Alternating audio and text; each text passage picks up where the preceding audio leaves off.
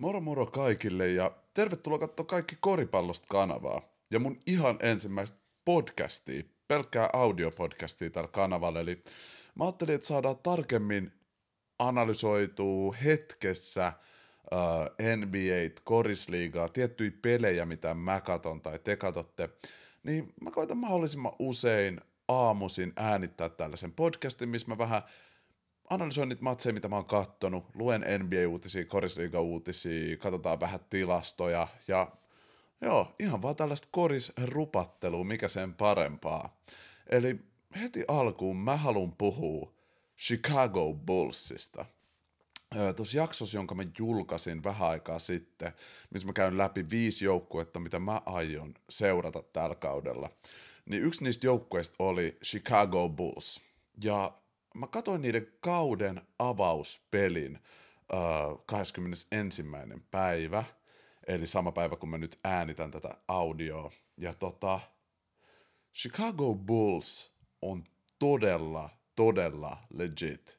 Mä en turhaan valinnut niitä siksi joukkueeksi, jota mä aion seuraa tällä kaudella. Uh, ja totta kai siinä on paljon vaan odotuksia spekulaatioita, ennen kautta, kun aletaan puhua noita asioita. Mutta nyt tämän ensimmäisen pelin jälkeen mä pystyn jo niinku, mä pystyn jo sanoa, että toi analyysi oli oikein. Eli tämä matsi oli Detroit Pistonsi vastaan, joka itsessäänkin näytti tosi kehittyneeltä joukkueelta.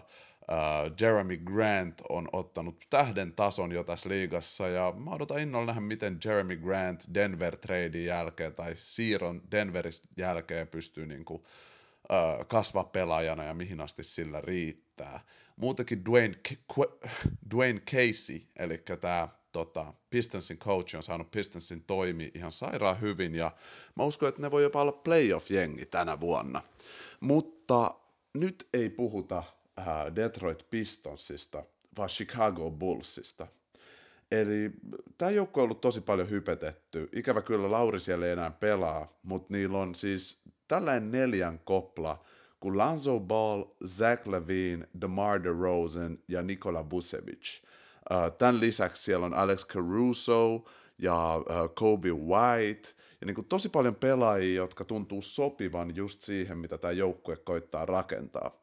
Ja Billy Donovan niiden coachina on tosi hyvä valinta, ollut hyvä college coachi, ja vienyt OKCin melkein finaaliin. Muistetaan, kun OKC hävisi konferenssin finaalissa tota, Golden Stateille, niin Billy Donovan oli silloin niiden coachi. Ja tämä Chicago Bullsin tekeminen näyttää just siltä, mitä mä odotin. Että DeMar DeRozan veteraanina on pystynyt tuomaan mun mielestä sen kulttuurin tonne, että kukaan ei mieti niiden statseja. Ja Zach Levine on niiden supertähti. On se jäbä, jolla on se isoin rooli. Ja tämän jälkeen DeMar DeRozan, sit Vucevic.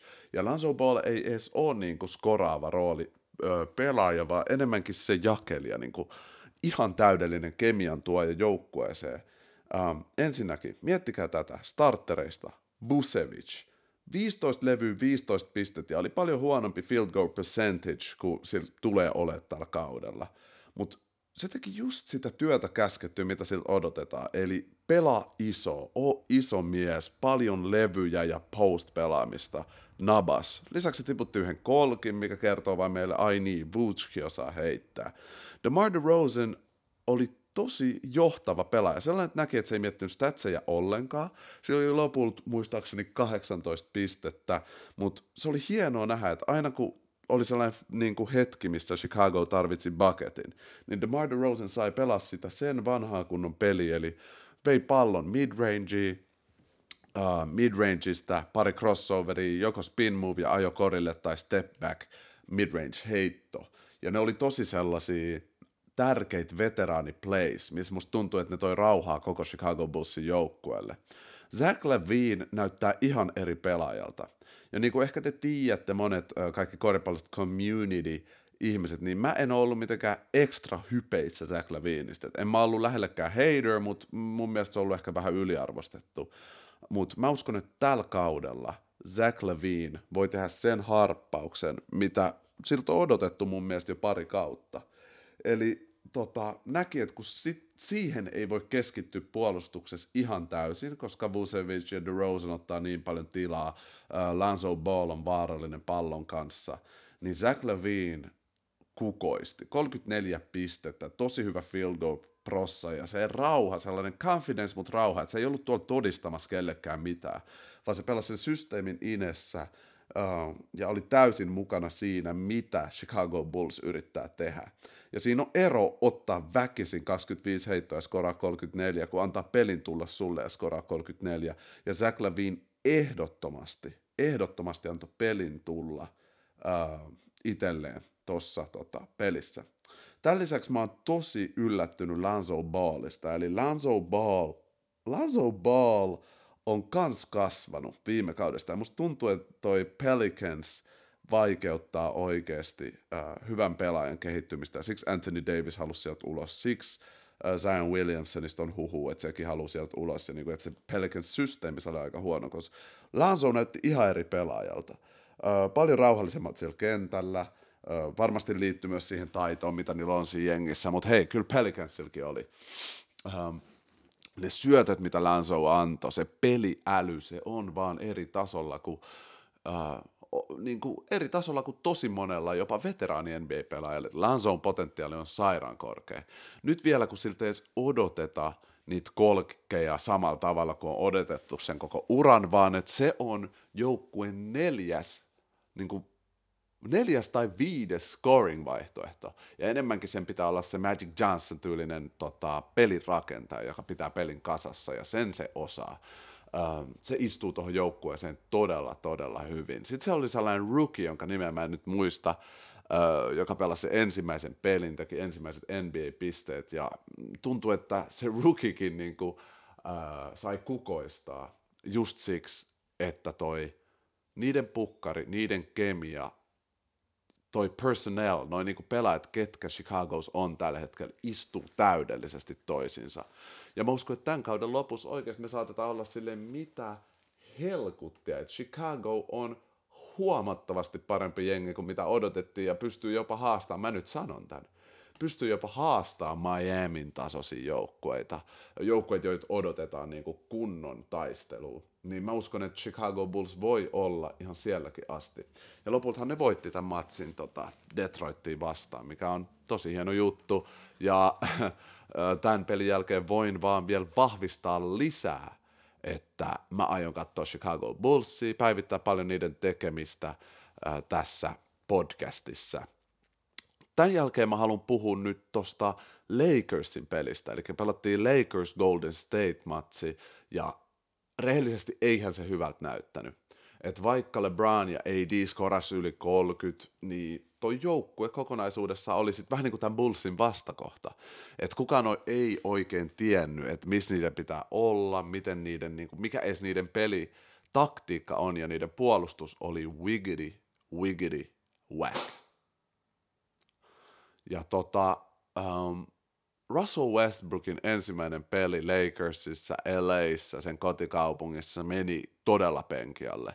Paljon turnovereita, vaan kahdeksan pistettä, ja muutenkin se ei ole statseista vaan kiinni, vaan Russell näytti vähän siltä, että se, näytti siltä, että se koitti näyttää maailmalle, että hän osaa pelaa joukkueena.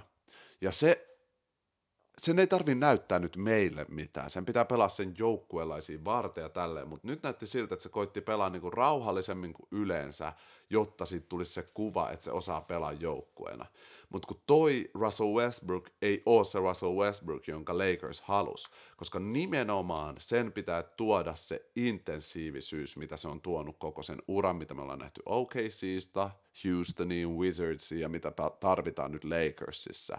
Eli Russell Westbrookin pitää mieluummin olla yliaggressiivinen ja sitten siitä kehittyy alaspäin ja ymmärtää sen pelin rooli, kun olla liian vähän roolissa ja päätyy tollaiseen peliin, mihin se päätyy uh, toissa päivänä. Lakers huolestuttaa mua, ja mä tiedän, toi vasta ensimmäinen peli, mutta mä jotenkin toivoin, että nämä kemiat näyttäisi vähän paremmalta edes alkuun, ja että ne pystyisi voittaa Golden State, jolla ei ole Clay Thompsonia, jolla on paljon penkkipelaajia, jolla on uh, niin kuin systeemi ei ole vielä täysin rakennettu, mutta ne pelas paljon paremmin systeemissä kuin Lakers. Uh, Steph Curry huono peli ja silti Golden State vei, ja varsinkin se, että vikas eräs peli oli vielä tiukka, mutta LeBron ei pystynyt, AD ei pystynyt, Russ ei pystynyt, Melo ei pystynyt, nämä ei pystynyt tuoda sitä peliä, tai edes pitää sitä tiukkana lopulta, vaan Golden State beat them up. Ja ihan rehellisesti Lakers on kuitenkin se jengi, jonka mä toivon menemään finaaliin ja voittavan tämän kauden, jota mä tuun seuraa tarkiten, onko toi sana edes, tarkiten tällä kaudella, tarkoiten, tosi tarkasti, joo, tällä kaudella. Ja um, rehellisesti toi oli huolestuttava peli. Ja mä tuun totta kai päivittää tätä näitä ajatuksia aina kun mä katson niiden pelejä kaikkien näissä podeissa, mutta ihan rehellisesti kyllä, kyllä niin kuin tarvii nopeasti löytää sitä kemiaa, sitä juttua. Ja musta tuntuu, että LeBron on tottunut siihen, että joukkueet rakennetaan sen ympärille. Ja jos se ei mene silleen, niin sen on vähän vaikea löytää sen paikkaa kentällä. Ja sama Russissa. Mutta musta tämä joukkue täytyy rakentaa Anthony Davisin ympärille. Ja vähän niin kuin, että kaikki muut on roolipelaajia sen ympärillä. Ja toi saattaa kuulostaa hassulta, mutta vähän niin kuin, LeBronin statseja ja Russin statseja ei pidä miettiä yhtään tai olla silleen, tee nyt bucket, vaan aina ADin kautta, kun se on kentällä. Ja sitä kautta musta tuntuu, että Lakers pystyy löytämään niiden identiteetin, joka ei enää voi olla se drive and kick-identiteetti, mikä LeBronilla on ollut sen joukkueessa lähes aina.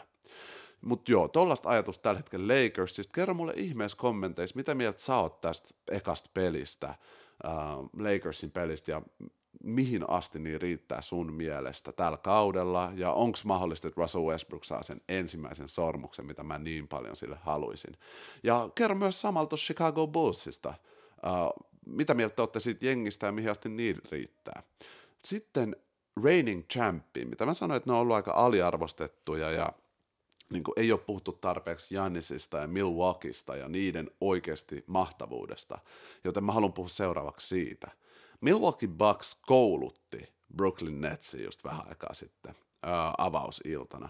Ja Milwaukee, niin kuin mä sanoin tuossa mun viime videossa, jonka voi käydä katsomaan, mä laitan sit linkin tonne ää, oikealle yläkulmaan, niin siis Milwaukee Bucks tulee olemaan huomattavasti parempi jengi tällä kaudella kuin viime kaudella. Ja rehellisesti vaikka kukaan ei niin sano, vaikka porukka sanoo, että Brooklyn ja Lakers on ennakkosuosikkeet voittaa mestaruuden, niin mä sanon sen jo nyt. Mun ennakkosuosikki mestaruusjoukkue on Milwaukee Bucks. Koska se, miten Janis on löytänyt itsensä, miten tuo joukkue, niillä on paras kemia tällä hetkellä NBAstä, Phoenix Sunsin lisäksi, uh, niin mä uskon, että toi joukkue tulee olemaan ihan sairaan vaikea voittaa, koska supertähdet on yksi asia, mutta täysin oikeissa roolissa olevat, yhdessä pelaamisesta kokeneet pelaajat on pahin kombo, mitä NBAissä voi olla. Toi on se vaikein juttu voittaa, vaikka sulla olisi LeBron, AD, Russ, niin jos se joukkue pelaa täydellistä äh, yhteistä koripalloa, mitä me itse asiassa nähtiinkin Milwaukeelta viime kaudella, ja Phoenix Suns on musta tosi hyvä esimerkki tästä, koska jos käytte katsoa, miten ne biittasi Lakersin viime playoffien ekal rundilla, niin se oli just sitä, että sä et tiennyt, mistä se skoraus tulee. Kaikki pelaajat oli valmiit uhraa joukkueen vuoksi, ja toi on, toi on pahin pahin haaste mun mielestä NBA-koripallossa. Tuollahan San Antonio Spurskin voitti viisi mestaruutta 20 vuodessa ja ei missannut yhtäkään playoffeja. Et ei ole sellaista supertähtiroolia, vaan annetaan pelin tulla itselleen. Mutta tässä on ne pelit, mitä mä oon nyt kattonut äh, tähän kauden ensimmäiseen kahteen päivään. Mä katoin kans ton uh, Nuggets, Phoenix Sunsin ja Nikola Jokic on yhä se hirviö, kuka se on. Uh, Tuossa matsissa ei tapahtunut mitään niin ihmeellistä. Phoenix Suns tulee olemaan tosi kova, DeAndre Ayton tulee pelaa sopparistaan, mitä sille ei annettu. Nuggets venää Jamal Murray, mutta sitä, sillä aikaa Campazzo pelaa niiden pointtiin, on todella, todella hyvä pelaaja. Ja joo, NBA-kausi on lähtenyt kunnolla alkuun. Uh, vielä pitää tänään katsoa toi Boston vastaan New York, että sitä, niitä tuloksia mä en nyt voi tässä sanoa, kun en ole katsonut sitä peliä, ja tuolla on myös Philly, uh, New Orleans, minkä mä aion tänään tsekkaa. Uh, tässä vaiheessa kerro ihmeessä, mitä matseja sä oot tähän mennessä kattonut tai highlightteja. Uh, ja mä halusin sanoa teille, että kommenteissa kannattaa alkaa kertoa näistä nimenomaan näissä podcastien kommenteissa, että mistä te haluaisitte kuulla, että mä otan analyysiä, kerron analyysiä, koska aina tämän podcastin loppuun mä menen edellisen jakson kommentteihin ja luen sieltä läpi teidän kysymyksiä, ajatuksia ja tälleen näin. Eli podcasti aina lopetetaan siihen, että katsotaan teidän seuraajien juttuja, ajatuksia, kysymyksiä. Eli nytten tonne kommentteihin meidät kertoo, että mistä haluaisit, että mä puhun, onko sulla jotain kysyttävää näistä peleistä ja joo, sillä tavalla. Sitten tässä vaiheessa mä haluaisin siirtyä korisliigaan. Eli no mun jengin korisliigassa nimeltä Helsinki Seagulls. Helsinki Seagulls on tehnyt ihan uskomattomia siirtoja no viimeiset viisi vuotta, ja se on vähän jopa, tai se on tosi pettymys, että mestaruus ei ole vielä tullut.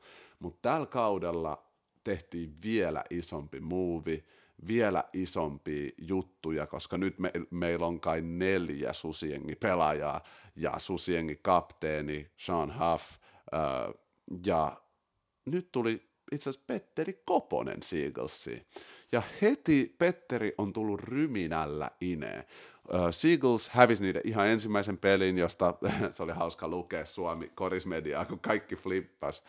Uh, ja mäkin olin vähän huolissani, mutta sen jälkeen Seagulls ei ole hävinnyt. Ja just viime pelissä ne rikko kaksi joukkueennätystä, kun ne voitti Tampereen pyrinnön. Um, Koponen teki ihan uskomattomia juttuja tässä. Koponen on nyt korisliiga Steph Curry selvästi, koska se tiputti yhdeksän kolkkiä yhdestä toista. Uh, ja se aloitti siis penkiltä, mikä on tosi mielenkiintoinen juttu, ei egoja selvästi, ja toihan, jos Koponen tulee Seagullsin penkiltä, niin herra jestas. Mutta luetaan vähän tätä uutista liittyen tähän Seagullsin voittoon ja tuohon ennätysten iltaan. Eli penkiltä aloittaminen tuntuu palvelleen niin Petteri Koposta kuin jo- joukkuettakin. Elävä takamieslegenda syöksyi Pyniikin vierailulla kehiin jyvä niin kohdallaan, että takoi ottelussa, ai, ottelun aikana 27 pistettä, pistettä, jotka koostuivat yhdeksästä kauko-osumasta, niin kuin mä sanoin, yhdeksän kolkki. Yrityksiä määrän saavuttamiseksi vaadittiin vain 11, eikä Koponen yrittänyt lopulta ottelussa kahden pisteen alueelta kertaakaan. Hän jakoi myös kolmeen koriin johtavaa syöttöä ja riisti pallon kolmesti. Eli tosi hyvät statsit, ja miettikää, ei yhtäkään kakkosta, toi on aika crazy. Koponen selvästi aikoo ottaa niinku roolipelaajan roolin, tai ainakin alkukäydessä näyttää siltä, että se aikoo ottaa roolipelaajan roolin, niin kuin Clay Thompson roolin tässä joukkueessa, ja se voi olla tosi tosi hyvä Seagullsille. Muutkaan Helsinki Seagullsin joukkueesta eivät olleet leikkituulella. Tuukka Kotti antoi yhtä lailla raivoikkaan esityksen siitä huolimatta, että osui ottelussa vain yhden pisteen. Joo, osui ottelussa vain yhden pisteen, hauskasti kirjoitettu. Sentteriveteraani keräsi näppäimiinsä nimittäin 14 levypalloa ja jakoi kahdeksan korinjohtavaa syöttöä. Oho, Tuukka on his Nikola Jokic. Siistiä. Huikeat suoritukset johtivat lopulta kahteen eri joukkueennätykseen ja kotijoukkueen Tampere Pyrinen 72 115 tappioon. Kelatkaa, monta pistettä, se on joku 43 pistettä. Herra jestas. Uusiin korisliiga-ennätyksiin oikeuttivat sekä Seagullsin kolmen pisteen yritysmäärät että myös niistä syntyneet osumat. Yrityksiä lokeille merkittiin 56 tap- kappaletta ja osumia 31. Kelatkaa, te heitätte 56 kolkkia. Jos menee 31, niin yli 50 prossaa ja niin kuin ennätysmäärässä kolmosia. Seagulls tulee selvästi olemaan se korisliigan Golden State, joka tulee rikkoa tämän liigan ja tekee siitä kolkkipainotteisen maan. Ainakin tämän kauden jengillä toi olisi tosi mahdollista. Tämä oli tärkeä voitto. Mielestäni taululla olevat lukemat vähän vaihtelevat, valehtelevat. Meillä oli hyvä heittopäivä, eikä ne ihan aina uppoa tuolla tavalla. Liikutimme palloa ja miehiä niin kuin valmentaja Jussi Laakso on etukäteen ohjeistanut. Niin sillä tavalla tänään paikat löytyivät, kommentoi Seagullsille 15 pistettä upettan, o, upottanut Timi Heinonen ruudun haastattelussa. Jee, Timi! Yksi mukavimmista korisliikapelaajista ikinä. Pyrinnön riveissä näkyvimmät tilastorivit kirjautuivat Shagil Keith, jolle merkittiin 20 pistettä ja 10 levypalloa. Double double, hyvä suoritus.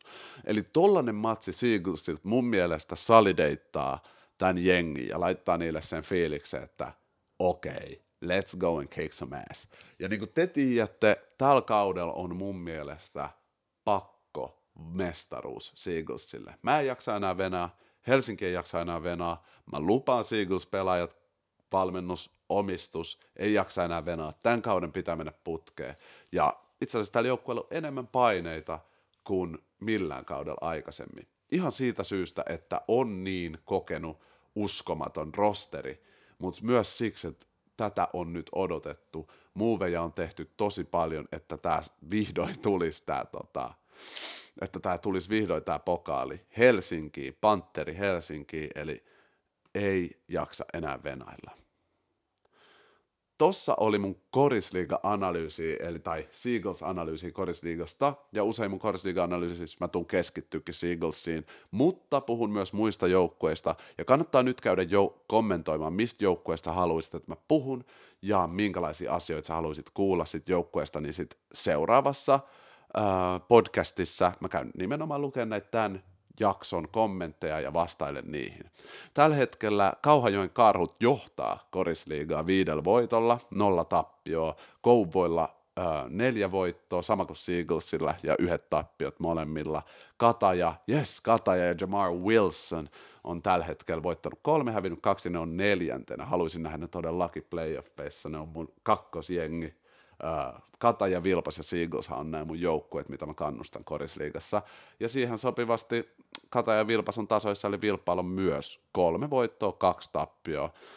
Um, ja sitten totta kai oli kans Lahtibasket, mitä mä fiilaan, että lähes puolet kaikista korisliigan jengeistä, no ei nyt sentään, mutta Seagulls yli kaikkeen. Ja sitten KTP on kutosena, kaksi tappioa, kolme, kaksi voittoa, kolme tappioa. Eli vielä ollaan kauden alussa. Mä uskon, että nämä sarjataulukot tulee vielä muuttumaan paljon. Vähän harmittaa, että Lahti ei ole aloittanut vahvemmin, mutta kyllä sieltä voi itse kukin nousta tosi hyvin. Uh, joo, tämä podcasti oli tässä vaiheessa tässä. Eli mä pyrin näin aamuisin uh, ennen mun duunipäivää nauhoittaa vähän tätä tota, mun ajatuksia, mitä NBA ja korisliigassa on tapahtunut muutenkin korismaailmassa, jos jotain uutisia tulee, ja sen jälkeen näiden äh, jaksojen loppuun mä katon kommentit, joissa mä analysoin teidän seuraajien kertomia uutisia, kysymiä kysymyksiä ja kertomia aiheita vaan. Eli tässä jaksossa sitä ei tehdä, koska tämä on ensimmäinen jakso ja sellaista kommenttiosioa mulla ei ole ei ole mistä tota, pystyisin lähteä nytten katsoa, että mitä mieltä te olette näistä asioista. Mutta mä tein tällaisen kyselyn tuolla mun YouTube, tai täällä mun YouTube-kanavalla, mitä mä, missä mä kysyin, että mitä NBA-jengejä ajattelit seuraa tällä kaudella. Ja mä laitoin sinne viisi vaihtoehtoa, ja tämän lisäksi sanoin, että kommenteissa voi kertoa enemmän. Uh, että mitä joukkueet se, seurataan. Ja näyttää siltä, että te, kaikki koripallosta community, seuraatte eniten Lakersia. 185 ihmistä äänesti tähän juttuun, ja Lakers sai 46 prosenttia näistä kaikista äänistä, että mitä joukkueet porukka seuraa. Tämän jälkeen Brooklyn, Ö, ei, Warriors sai 19, eli porukka tykkää Warriorsista, Brooklyn 17, Bucks 15, Suns vaan 3 prosenttia. Mutta kommenteissa sitten tuli myös Miami Heat, Knicks ja 76ers all the way. Eetu Riikonen kommentoi, kiitti Eetu sun kommentista. Werneri, Bulls ja Bucks, harmi, että arkena ei oikein viitti livenä katsoa, kun muutenkin jo univajetta. Joo, sama täällä Werneri, että uh, univajetta on kyllä tullut katsottu ihan sikan näitä pelejä, kuvattu jaksoja, editoitu, ja tämän lisäksi mulla on näin Fab Jab, että tota, univäettä on, mutta koriks, koriksen vuoksi teen tämän kaiken. Uh, Rockets, Paavo Riikonen kommentoi Rockets, uh, yllättävää, mutta siinä on lojaali fani, respect, koska tällä hetkellä Rocketsilla ei ole oikein sellainen viihdyttävä tilanne joukkueessa. Lakers, ja War- Lakers, Warriors ja Bucks ja ehkä eniten Lakersi, koska sinne tuli Westbrook. Fufu Nate, sama kuin meitsillä, samoin joukkueet kuin mä laitoin itse asiassa. Kaikki on samoin joukkueet, mitä mä laitoin tuohon mun jaksoon, että mitä joukkueet kannattaa seurata tällä kaudella. Fufu ja minä mietitään samalla tavalla. Knacker sanoo Bulls, Sitten siellä on Nets, Nikolas sanoi, ja Vihko Suikka Jazz. Tämä on kyllä siistiä, miten te kaikki koripallosta community ootte niin tietoisia ja on niinku faneja, kaikkien joukkueiden faneja, että mä kyllä, mä kyllä fiilaan tätä meidän community-juttua ihan huolella ja kiva aloittaa tämä podcastikin, niin pääsee tasaisemmin väliajoin niin kuin ole yhteydessä teihin juttelee niin kuin more recent koristapahtumia, puhu spesifeistä matseista, mitkä mä oon just kattonut. Niin kuin äsken just lopetin ton Bullsin matsin, niin on ne ajatukset freshina mielessä. Mutta tässä vaiheessa mä lopettelen tätä podcastia. Tää oli ensimmäinen monesta, ja aina kun tulee hyvä hetki, niin mä vähän nauhoittelen ja kerron mun ajatuksia, jos tapahtuu jotain isoja uutisia, niin saattaa tulla yhtäkkiäkin podcasteja. Tässä on hyvä tapa pysyä niin kuin regularly yhteydessä. Mutta tämä ei tule yhtään vähentää sitä, että me yhä striimataan Twitchissä, twitch.tv kautta kaikki koripallosta. Täällä mun YouTube-kanavalla tulee paljon pickup-jaksoja, ihan videoita, missä on analyysiä, top vitosia, niin kuin esimerkiksi top 5 heitot NBA-historiassa, mä laitan senkin tonne oikeaan yläkulmaan. Niin täällä tulee olemaan sitä samaa kaikkea, mitä ennenkin, plus nyt tämä podcasti muodossa, audiopodcasti, jota mä koitan tehdä joka viikko, lähes joka päivä, ainakin jotain skidei-ajatuksia. Tässä vaiheessa käy ihmeessä tykkää tästä videosta, käy kommentoimassa tuolla alhaalla kaikki sun ajatuksia ja kysymyksiä liittyen korikseen, koska seuraavassa podcastissa käydään niitä läpi, niin kuin mä sanoinkin, ja laita hei ihmeestä mun kanavat tilaukseen. Mä arvostan tosi paljon kaikkea tukea, ää, mitä mä oon teiltä jo saanut ja mitä saan mahdollisesti tulevaisuudessa. Tässä vaiheessa meitsi lopettelee tätä nauhoitusta, nähdään taas pian, ja joo, tää on kaikki koripallosta. Tsekataan, guys.